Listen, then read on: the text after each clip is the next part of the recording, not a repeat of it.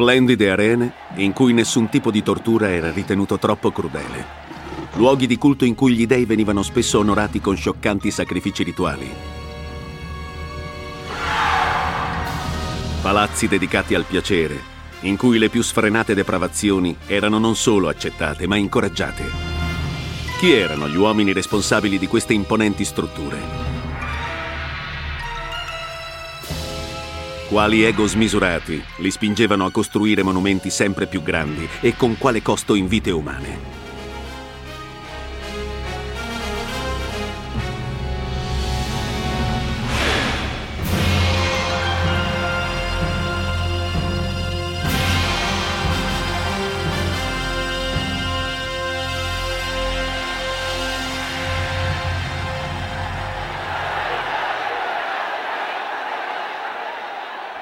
Quegli spettacoli stravaganti e sanguinari attraevano grandi folle. Talvolta riuscivano a stiparsi nel Colosseo per assistere a indicibili orrori ben 50.000 persone. Imperatori, senatori, sacerdoti, nobili, gente comune e schiavi saziavano con giubilo la propria sete di sangue. I gladiatori con pesanti armature combattevano tra loro spesso fino alla morte. Belve selvagge erano scagliate l'una contro l'altra e contro gli uomini.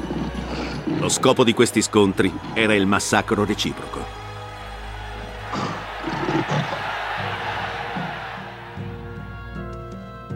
Venivano usati effetti speciali di ogni tipo.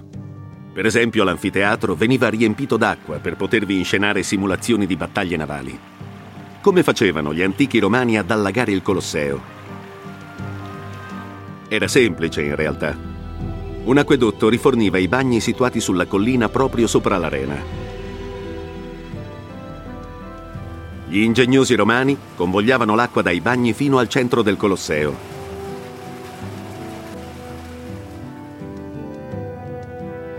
Ma come facevano dopo a far defluire l'acqua?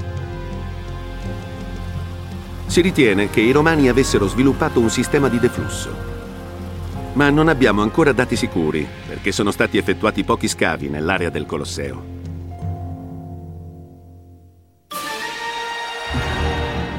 Una parte dello spettacolo consisteva in rappresentazioni dei miti romani più raccapriccianti. Spesso i ruoli più pericolosi venivano assegnati a criminali e cristiani,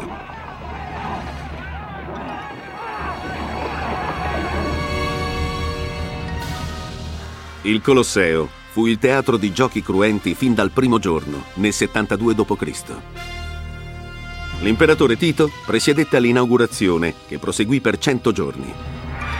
Il giorno dell'apertura ci fu una carneficina di proporzioni mai viste. Morirono 5.000 animali. Questa arena di morte era un dono ai cittadini di Roma da parte del padre e predecessore di Tito, l'imperatore Vespasiano. Vespasiano, il fondatore della dinastia Flavia, prese il potere nel 69 d.C., in un momento critico della storia romana. L'impero era stato fondato cento anni prima da Augusto e il suo futuro era incerto. Regnava il caos e Roma era dilaniata dalla guerra civile. In un solo anno si susseguirono quattro diversi imperatori. Poi salì al trono Vespasiano, governatore della Siria. Era un eroe sia dal punto di vista militare che politico. Ottenne con facilità l'appoggio del Senato e fu nominato imperatore.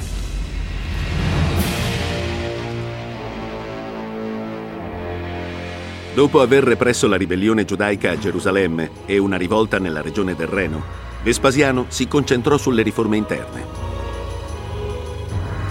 Durante i suoi dieci anni di regno riportò in attivo le casse dello Stato e avviò numerosi progetti di edilizia pubblica. Il Colosseo, simbolo del potere e del successo suo e della sua famiglia, fu la sua impresa più ambiziosa.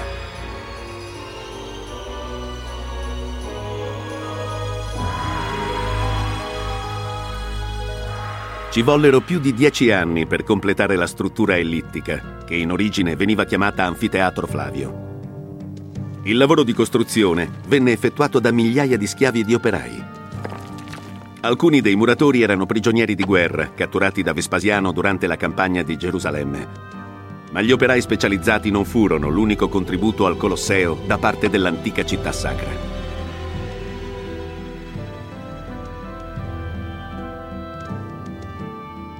Nel corso degli anni, storici ed esperti del mondo antico si sono chiesti, oltre alle entrate tributarie, dove trovò Vespasiano il denaro per una costruzione così costosa.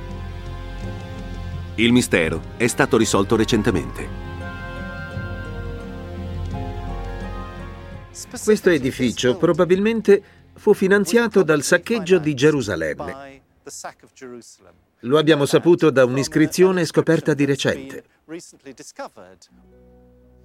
Non ci sono più iscrizioni sulla facciata del Colosseo, perché le lettere di bronzo sono state staccate molto tempo fa. Ma recentemente uno studioso ha esaminato i fori dei chiodi nei punti in cui c'erano le varie lettere e ritiene di avere letto che l'imperatore Vespasiano costruì questo anfiteatro con il bottino ricavato dalla guerra in Giudea, il che è molto probabile del resto. Ma c'è un segreto del Colosseo che non è ancora stato svelato.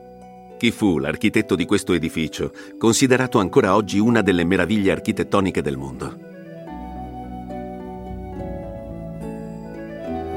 Non si sa chi sia l'autore dei progetti del Colosseo, ma non ci sono dubbi sulla sua genialità.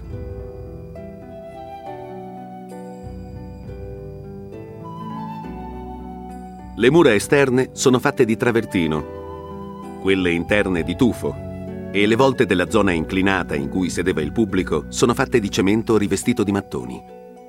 Una delle caratteristiche più sorprendenti di questo teatro è il suo sofisticato sistema di gestione del pubblico. In origine si accedeva all'anfiteatro da 80 diversi ingressi. Ognuno dava accesso a una ben precisa area di sedili.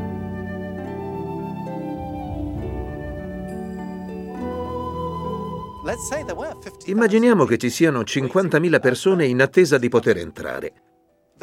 Ognuno ha un biglietto con il numero del suo ingresso e ognuno viene inviato alla zona giusta, in modo che non si creino assembramenti. Non si poteva rischiare che la gente si travolgesse, si calpestasse. La situazione era perfettamente sotto controllo. Gli imperatori romani giocavano d'azzardo con la morte perché può essere pericolosissimo radunare folle così gigantesche. Il fatto che riuscissero a mantenere l'ordine era una dimostrazione del loro potere.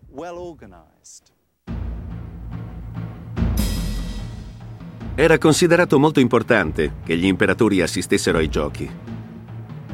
Come tutti gli altri, gli imperatori avevano i loro favoriti tra i gladiatori e facevano il tifo per loro durante i combattimenti. A volte però queste preferenze avevano conseguenze disastrose.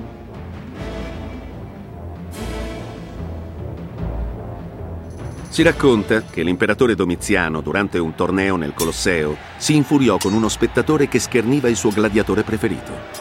Ordinò quindi che l'uomo venisse giustiziato, tra le acclamazioni della folla assetata di sangue.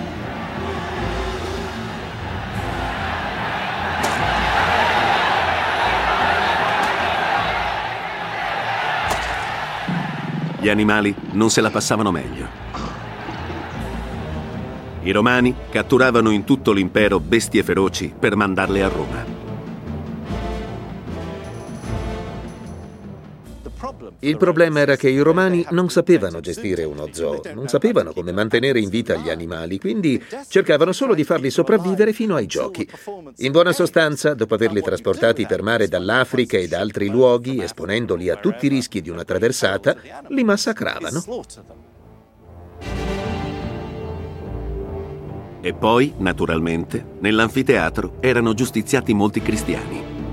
Quanti morirono in questa macabra maniera? Non si sa con certezza. I resoconti di queste atrocità furono scritti dai cristiani stessi e molti studiosi moderni ritengono che le cifre vennero esagerate per convertire più persone alla fede cristiana. Gli ultimi giochi di cui si abbia notizia si svolsero nel VI secolo d.C. e posero fine agli orrori che i romani trovavano così divertenti.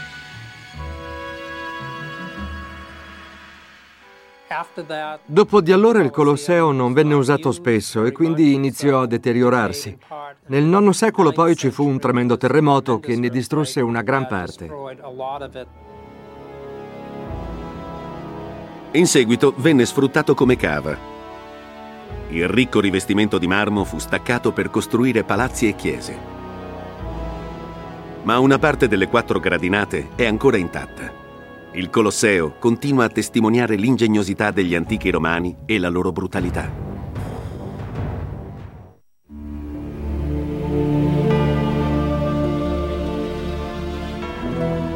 Negli anni 30 Mussolini diede l'avvio ad un intenso programma di propaganda. Uno degli elementi principali su cui si basava era il collegamento tra la grandezza dell'antica Roma e la gloria del suo nuovo regime.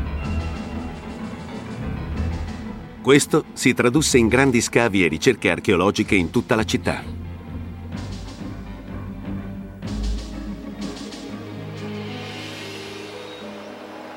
Nel corso dei secoli, il Tevere, ogni volta che straripava, depositava terra su molti antichi siti e li seppelliva. Il mausoleo di Augusto, costruito vicino al fiume tra il 27 e il 23 a.C., ne fu una vittima illustre. Gli operai scavarono per 6 o 7 metri e arrivarono a una pavimentazione fatta di grandi blocchi. Poi iniziò la seconda guerra mondiale e la scoperta fu dimenticata. Erano passati quasi vent'anni quando nel 1964 gli esperti di antichità romane riesaminarono il sito. Quello che trovarono li sorprese e li sconcertò. Nella pavimentazione erano stati incisi progetti architettonici a grandezza naturale. A quanto pareva il cortile era stato usato come studio per un antico progetto edilizio. Ma per quale edificio? Non poteva essere il mausoleo, perché nei progetti i frontoni, cioè le parti triangolari della facciata, erano troppo grandi. Perché i disegni erano a grandezza naturale? Probabilmente per facilitare il taglio preciso del marmo, ma perché proprio lì? Il mausoleo era vicino al Tevere e aveva un grande cortile aperto. Il pesante marmo poteva essere trasportato dalle navi fino al cortile, seguendo il fiume, tagliato nella misura giusta e poi trasportato al cantiere edile. Ma nessun monumento esistente sembrava coincidere con il progetto. Poi, nel 1992, Lothar Hasselbrecher, un esperto di architettura romana, risolse il mistero. I progetti sembravano essere del Pantheon, perché molte parti della struttura corrispondevano, ma altre erano diverse. Perché quelle discrepanze? Perché il progetto era così diverso dall'edificio?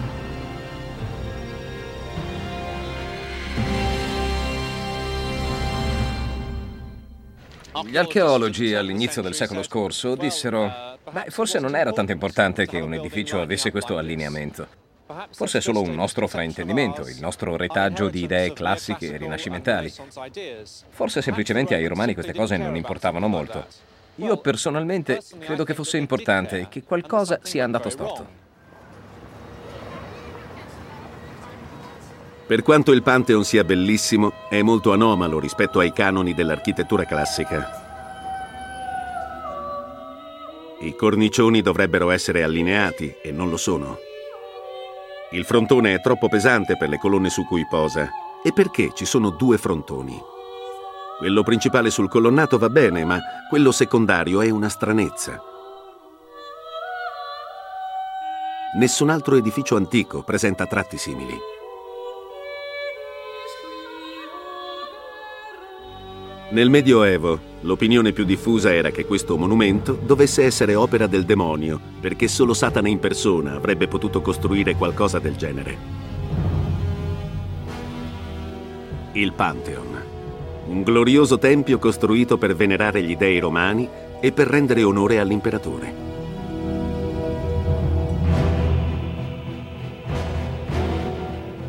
Ma quello che si vedeva nel Rinascimento non era il primo Pantheon costruito in questo punto. Il tempio originario era una creazione del potente generale romano Marco Vipsanio Agrippa, il genero di Augusto, il primo imperatore di Roma. Agrippa spese gran parte del suo patrimonio personale nella costruzione di opere pubbliche, fra cui il Pantheon. La costruzione di quest'ultimo iniziò nel 27 a.C. e fu completata due anni dopo. ma il grande incendio del 64 d.C. lo distrusse. L'imperatore Domiziano tentò di ricostruire la struttura, ma un altro incendio pose rapidamente fine a quel tentativo di riedificazione. Poi, nel 118 d.C., l'imperatore Adriano diede nuovamente il via al processo di ricostruzione. Adriano era un architetto dilettante e collaborò a molti progetti edilizi romani. Quando il Pantheon fu completato, dopo dieci anni di assidui lavori, Adriano lo dedicò al costruttore originale. Ecco perché sulla facciata del Tempio c'è il nome di Marco Agrippa.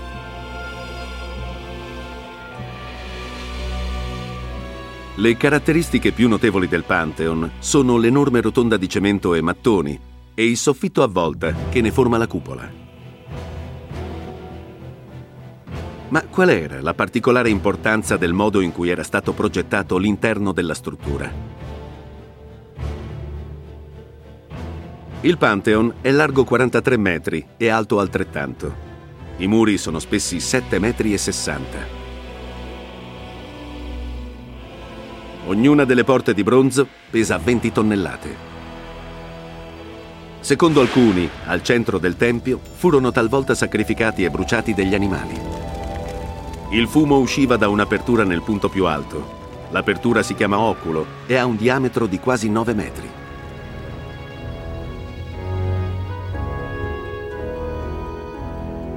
Ora vi sono dipinti di carattere religioso, ma ai tempi di Adriano le pareti interne del Pantheon erano adornate da statue di marmo degli dei romani. Ci sono sette nicchie, si ritiene che ospitassero statue degli dei dei sette pianeti conosciuti allora. Il grande oculo simboleggia il Sole e permette ai raggi solari di penetrare nel Tempio. Molti studiosi hanno proposto teorie sul significato del Pantheon, ma sono pochi i punti su cui concordano. Tutto sembrava indicare che di base ci fosse qualche significato astrologico. Ma perché l'edificio non rispetta i progetti architettonici scoperti di recente al mausoleo di Augusto?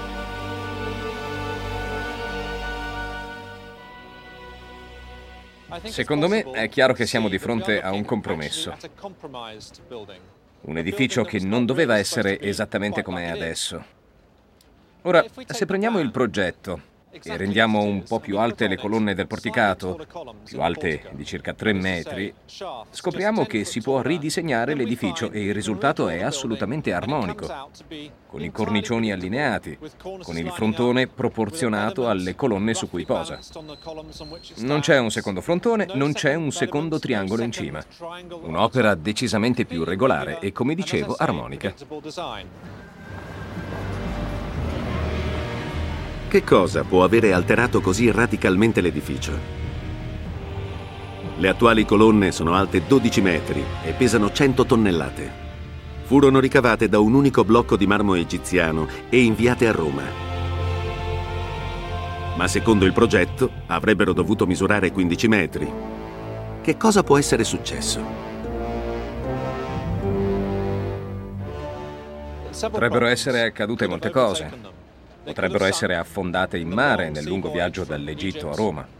Potrebbero esserci stati problemi alle cave, perché cavare marmo non è tanto semplice. Non è che si possa semplicemente andare in una cava, trovare una bella roccia omogenea da prendere e portarla via.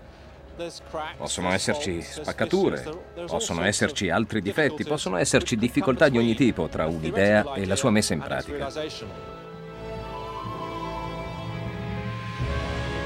Nonostante le sue bizzarrie, il Pantheon è ancora decisamente imponente. Come ha fatto a resistere per quasi 2000 anni? Era resistente al fuoco perché era fatto di cemento. Questo è uno dei motivi per cui è sopravvissuto così bene. Oggi è la tomba di alcuni grandi personaggi.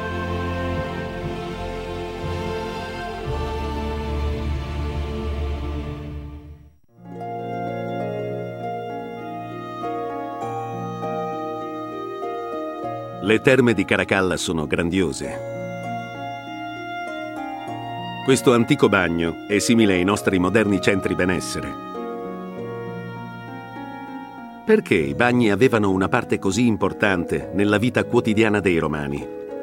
Perché con l'eccezione delle case dei ricchi, la maggior parte delle abitazioni non disponeva di acqua corrente. Le pratiche igieniche quindi venivano svolte in uno dei tanti bagni pubblici.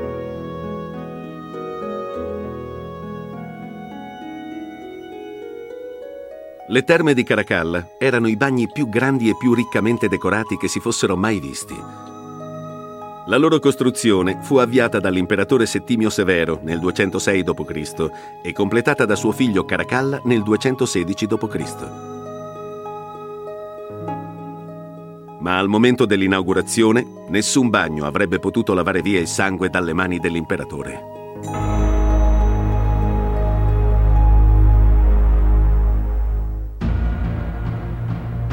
Come fece Caracalla diventare il sovrano dell'impero romano.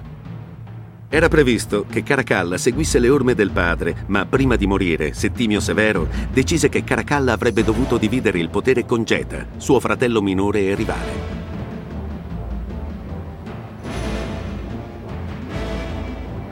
I due erano sempre stati in forte competizione, gelosi l'uno dell'altro.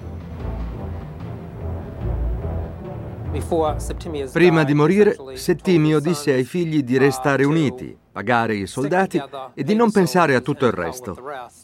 Perlomeno così si racconta. La prima cosa che fece a Caracalla fu eliminare il fratello per diventare l'unico imperatore.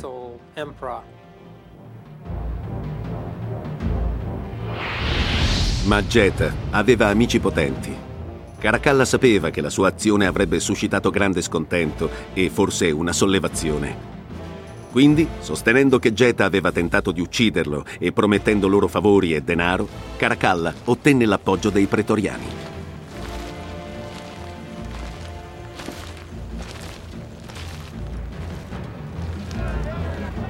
Ma Caracalla, nel dubbio, fece massacrare i seguaci di suo fratello. In gran parte furono giustiziati senza processo, uccisi a casa, nei bagni e per strada. Si dice che nei primi mesi del 212 d.C. persero la vita 20.000 persone. Questa carneficina raccapricciante guastò i rapporti di Caracalla con il Senato.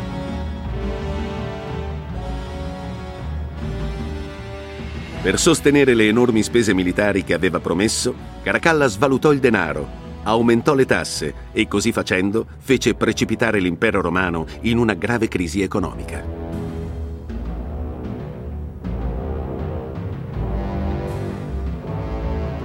perché poi offrì la cittadinanza romana a tutti gli abitanti liberi dell'impero. Probabilmente per ragioni finanziarie, perché solo i cittadini romani pagavano le tasse di successione. Doveva raccogliere denaro anche per i suoi progetti edilizi, soprattutto per i bagni che portano il suo nome.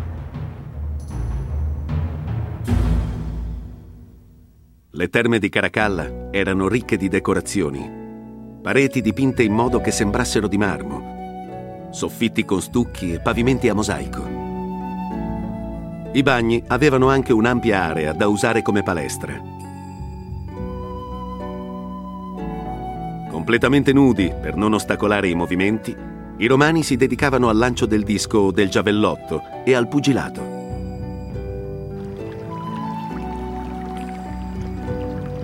Dopo l'allenamento, gli uomini si rinfrescavano in una piscina di acqua fredda chiamata frigidarium. Poi, nel calidarium, si rilassavano in vasche di acqua calda.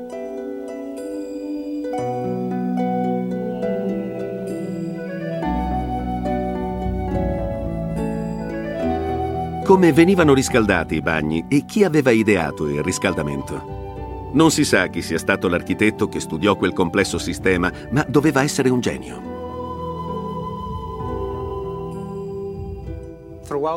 Sotto tutto il complesso c'è un'area sotterranea con corridoi in cui venivano trasportati rifornimenti di ogni tipo, materiali e legna per alimentare queste grandi fornaci che pompavano aria calda sotto i pavimenti degli edifici.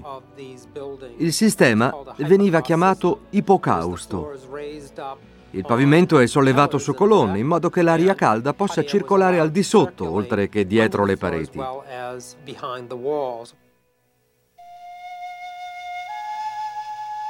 C'erano sale per riposarsi e sale con giganteschi bagni di vapore.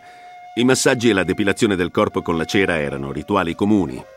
Vi erano anche negozi, biblioteche, gallerie d'arte e un enorme stadio.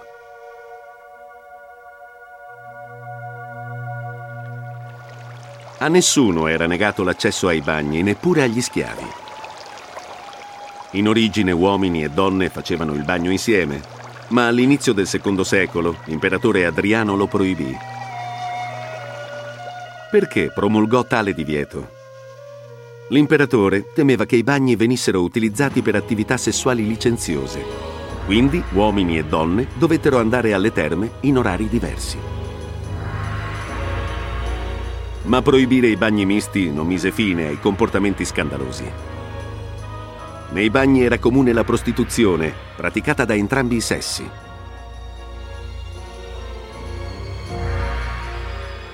Caracal non visse abbastanza a lungo da vedere i bagni completati, perché fu assassinato dal comandante dei pretoriani nel 217 d.C. Aveva solo 29 anni.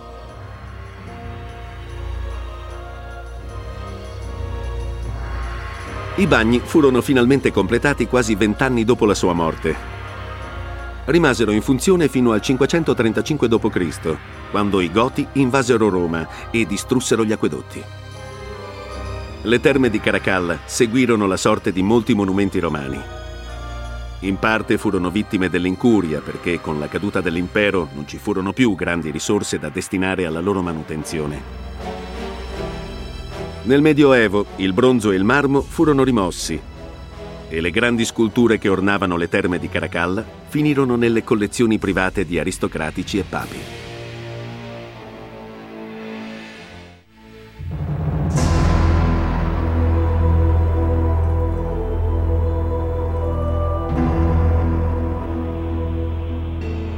Non resta molto da vedere del foro romano. Fin dal IV secolo a.C. fu il centro della vita romana. Ora nel sito ci sono solo frammenti di monumenti, un arco o due e molti massi rovesciati.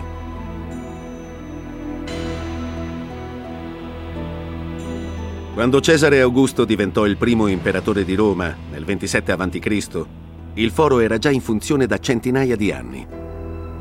Era un centro politico, commerciale e religioso dell'impero ma era stato costruito in modo casuale, senza un progetto sistematico, quindi gli difettava l'armonia, che era così importante per i sostenitori dell'architettura romana classica.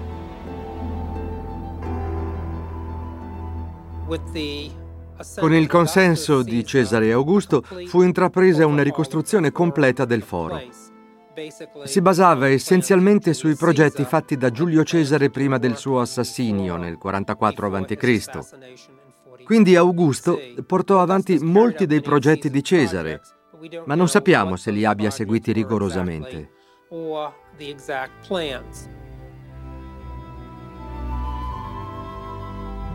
Come fece Augusto a trasformare Roma, che per secoli era stata una repubblica, in quella che essenzialmente era una monarchia imperiale? Augusto è un personaggio eccezionale. Nell'ultimo secolo della Repubblica c'erano moltissimi generali rivali e lui, con il suo esercito personale, riuscì a batterli tutti. Fu l'ultimo a restare in vita e questo gli diede il potere necessario per trasformare Roma da una democrazia partecipativa, una repubblica con un senato e un concilio della plebe, in una monarchia.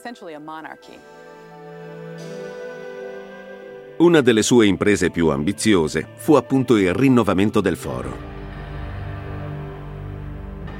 Augusto eliminò la maggior parte degli edifici, rialzando tutta l'area e pavimentandola nuovamente. Questa azione ha condotto a uno dei misteri più grandi riguardanti il foro. Che aspetto aveva ai tempi della Repubblica? Non sappiamo con precisione come fossero gli edifici.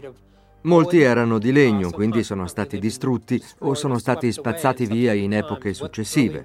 L'aspetto della Roma più antica lo conosciamo solo da scarse fonti letterarie, quindi sappiamo ben poco dei particolari.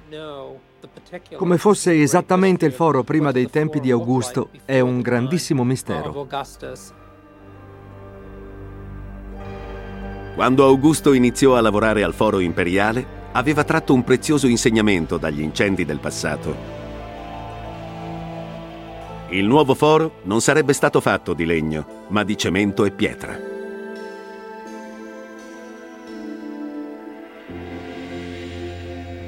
Sappiamo che Augusto aggiunse ai progetti di Giulio Cesare per il foro un tempio dedicato al condottiero defunto. Fu costruito nel punto in cui erano state cremate le spoglie di Giulio Cesare, questo sito era considerato sacro. Un altro dei templi più sacri del foro era dedicato alla dea Vesta. Vesta era una delle dee più antiche e più importanti per il popolo romano. Era la dea del focolare, in particolare del fuoco domestico. Si diceva che questa fiamma, fin dall'antichità, rappresentasse la forza spirituale della casa e dello Stato romani. La dea era servita da sacerdotesse, il cui compito principale era assicurarsi che il fuoco non si spegnesse mai. Le sacerdotesse dovevano restare vergini, in caso contrario erano condannate a morte.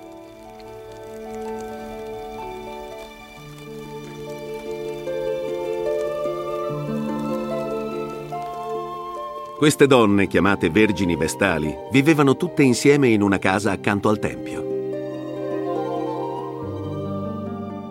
Queste vergini venivano selezionate nelle famiglie patrizie quando erano ancora molto giovani, fra i 6 e i 10 anni, e il loro compito durava 30 anni.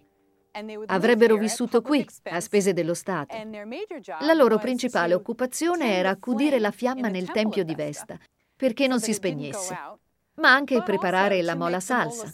La focaccia salata usata nei sacrifici che a Roma si svolgevano quasi ogni giorno. Inoltre mantenevano un registro dei testamenti. Era considerato un grandissimo onore essere selezionata come Vergine Vestale. Per la mentalità moderna è molto difficile capire il perché. La maggior parte di queste giovani avrebbe avuto almeno 36 anni al termine del periodo di servizio. C'era chi le considerava troppo vecchie per sposarsi o per avere figli. Molte vergini vestali restavano sacerdotesse per il resto della vita, ma per alcune non era possibile rispettare il voto di castità.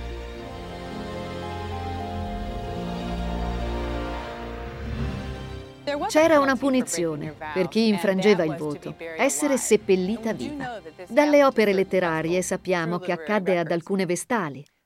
Alcune tra le più famose che non rispettarono il voto di castità hanno uno stretto collegamento con la storia romana. La più nota è Rea Silvia. Rea Silvia è un personaggio chiave nella storia della fondazione di Roma. Secondo la leggenda era figlia di Numitore, il re di Alba Longa. Numitore aveva un fratello più giovane, Amulio, che depose Numitore, il re legittimo. Come se non bastasse, Amulio decise anche che Rea Silvia diventasse una vergine vestale. A un certo punto infrange il voto di castità.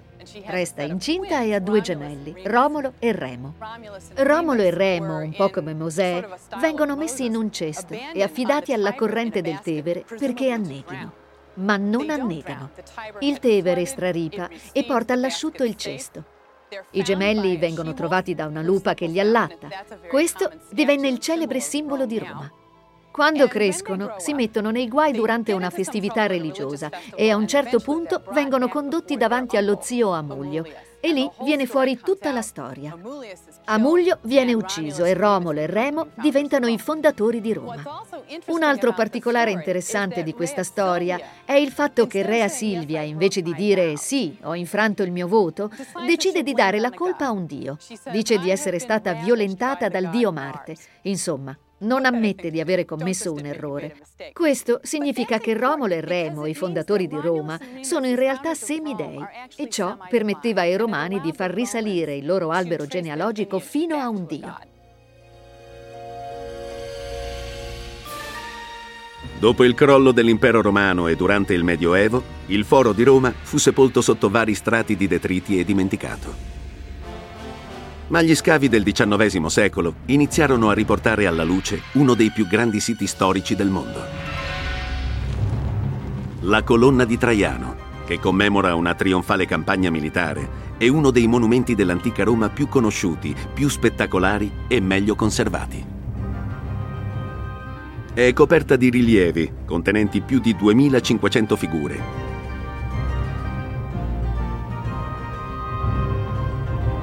I rilievi raccontano la vittoria dell'imperatore Traiano sui Daci, una tribù che viveva oltre il Danubio nell'odierna Romania.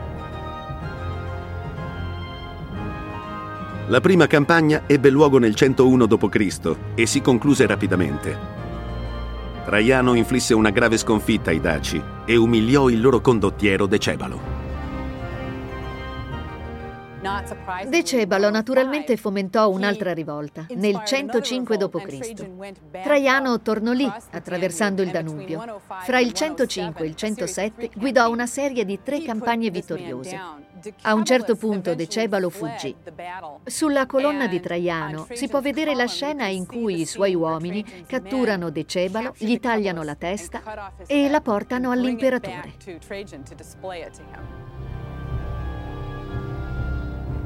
Traiano non voleva sconfiggere i Daci solo per una questione di onore.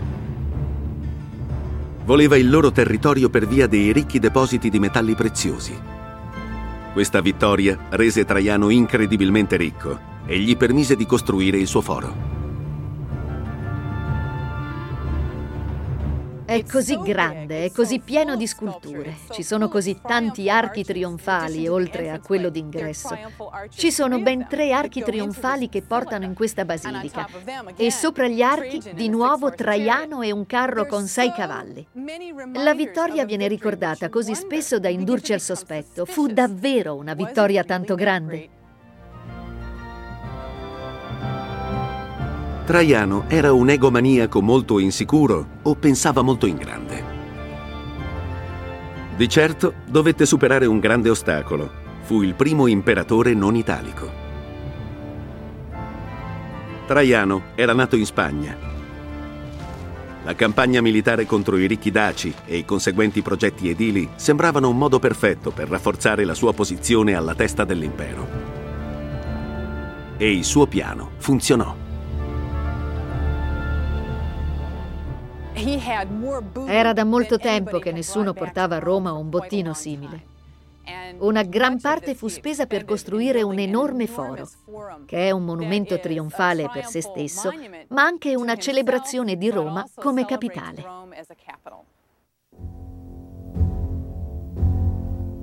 Collaborando con l'architetto greco Apollodoro, Traiano costruì un foro e un mercato di enormi dimensioni. Per ricavare l'area destinata al mercato fu necessario il totale sbancamento di un colle per creare lo spazio necessario ai sei piani e ai 120 negozi del mercato.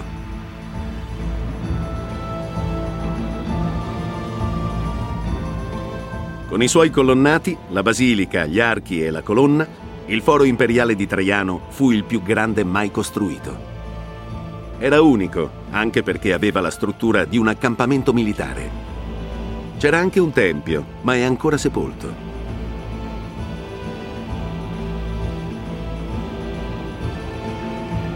Gli studiosi hanno trovato sconcertante la presenza del tempio. Perché Traiano l'aveva fatto erigere? Non aveva niente a che fare con un campo militare. Secondo gli esperti, forse ora abbiamo la risposta. Il Tempio fu aggiunto dal successore di Traiano, Adriano.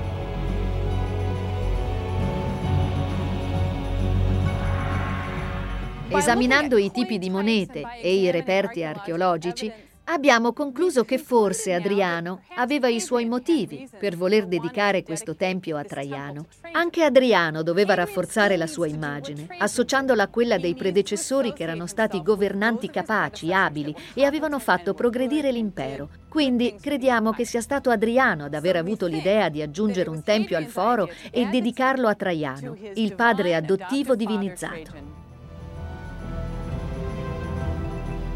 Traiano costruì monumenti così grandiosi per combattere il suo senso di inferiorità? Secondo gli esperti è una motivazione plausibile, ma non ci sono dubbi sul fatto che fosse un ottimo comandante militare, molto amato dai suoi uomini. Fu rispettato durante tutto il suo regno, durato quasi vent'anni, e fece molte cose positive per l'impero.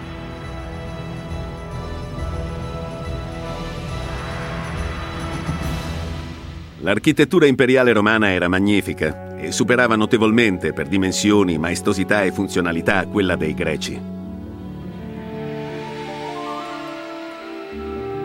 In parte è merito dell'utilizzo del cemento e della migliore calibrazione delle volte.